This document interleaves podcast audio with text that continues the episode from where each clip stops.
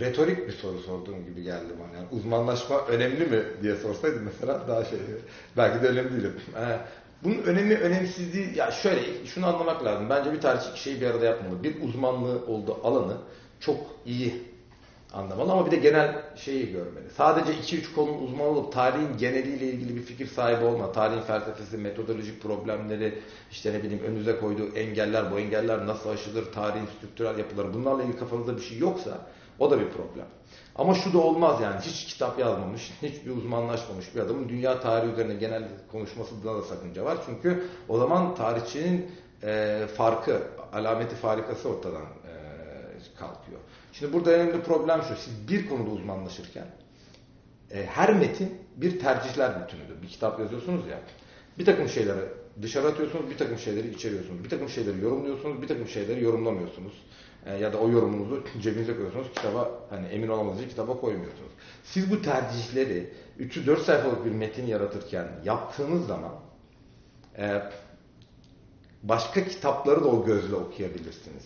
Rıdvan'ın futbol yorumu yapması gibi. Bunlar NTV'de bir gün bir idman gösterdiler. Tanju falan da vardı. Ben yıllardır maç izlerim. Hani hepimiz CM oynuyoruzdur. Hani derler ya Rıdvan Kennedy Bakırcıoğlu'nu bilmiyor falan. Ya adam bir iki şey söylüyor. Mesela işte orta geldi mi yalancı koşu bilmem ne. Bambaşka bir dünyadan bahseder. Şimdi o başka görüyor maçın gözünü. Uzmanlaşma bunun için de geçerli. Diğer kitapları okuyarak, yani sadece genele ilgili kitap okuyarak olmaz. Özellikle siyaset bilimcilerin, e, uluslararası ilişkiler falan tarihte tak diye patlaması ya da mühendislerin gelip hiçbir şey bu biraz ondandır. Bir tarih kitabı nasıl çıkıyor? O lafın arkasında hangi belgeler var? Yani önünüze gidiyorsunuz bir sürü e, böyle kargaçık burgacık belgeler var. Onları okuyorsunuz. Sonra oradan bir şey inşa ediyorsunuz. O bir realite değil. O bir uydurma yani. Seçiyorsunuz ve bir metin uyduruyorsunuz. Doğruya yakın ya da değil. Ama hiçbir zaman yüzde yüz doğru olmuyor. Hep bir spekülatif yanı oluyor. Şimdi o metin nasıl yukarıya çıkarılıyor? Onu bilmek için uzmanlaşmayı bilmesi lazım. Ya da bir konu çalışılabilir mi? Şimdi hiç arşive gitmemiş. Sadece arşiv de değil. Birinci kaynak olarak arkeolojik olabilir ya da basılmış bir şey de olur. Ama birinci kaynak kullanmadan siz bunu bilemezsiniz. Karşıdakinin e, karşıdakine haksızlık edersiniz. Mesela sinemada falan bu tansiyon çok var ama bizde yoktur. Bizde kitap okumayan, kitap yazmamış adam kolay kolay kitap eleştirisi yazdırmazlar. Sinemada en büyük şey o yani adam hiç film çekmeden eleştirmen olabilir mi değil mi? Olamaması lazım. Film çek. Hepsi stratejik bir karar. Sen şimdi burada bu stüdyoyu kuruyorsun, bir röportaj yapıyorsun. Bu röportajda elinde para var, elindeki paranın, e, ne bileyim ekipmanın ve buna vereceğin saatin bir ekonomisi var. Şimdi bu ekonomi hiç yapmamış bir adam her şeye kabahat bulabilir. İşte seti görmemiş adam gibi, hiç kitap yazmamış adam gibi.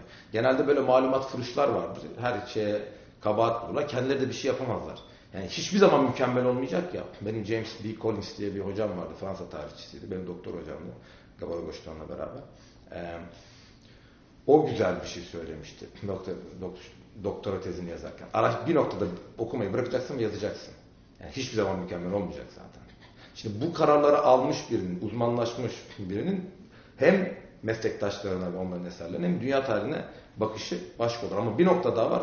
Tarihin geneliyle ilgili de bir e, çünkü biz teknisyen değiliz. Motorun sadece bujisini bilince e, bir şey olmuyor. Motorla ilgili de genel bir fikir olması lazım ki çünkü kendi konunuzu anlatmıyorsunuz. Başka bir sürü değişik konu anlatıyorsunuz. Bu an ikisinin güzel bir harmanlaması lazım. Türkiye'de özellikle bu genel üzerine tarihçiler pek laf edemediği için hep başka alanlara kayıyor.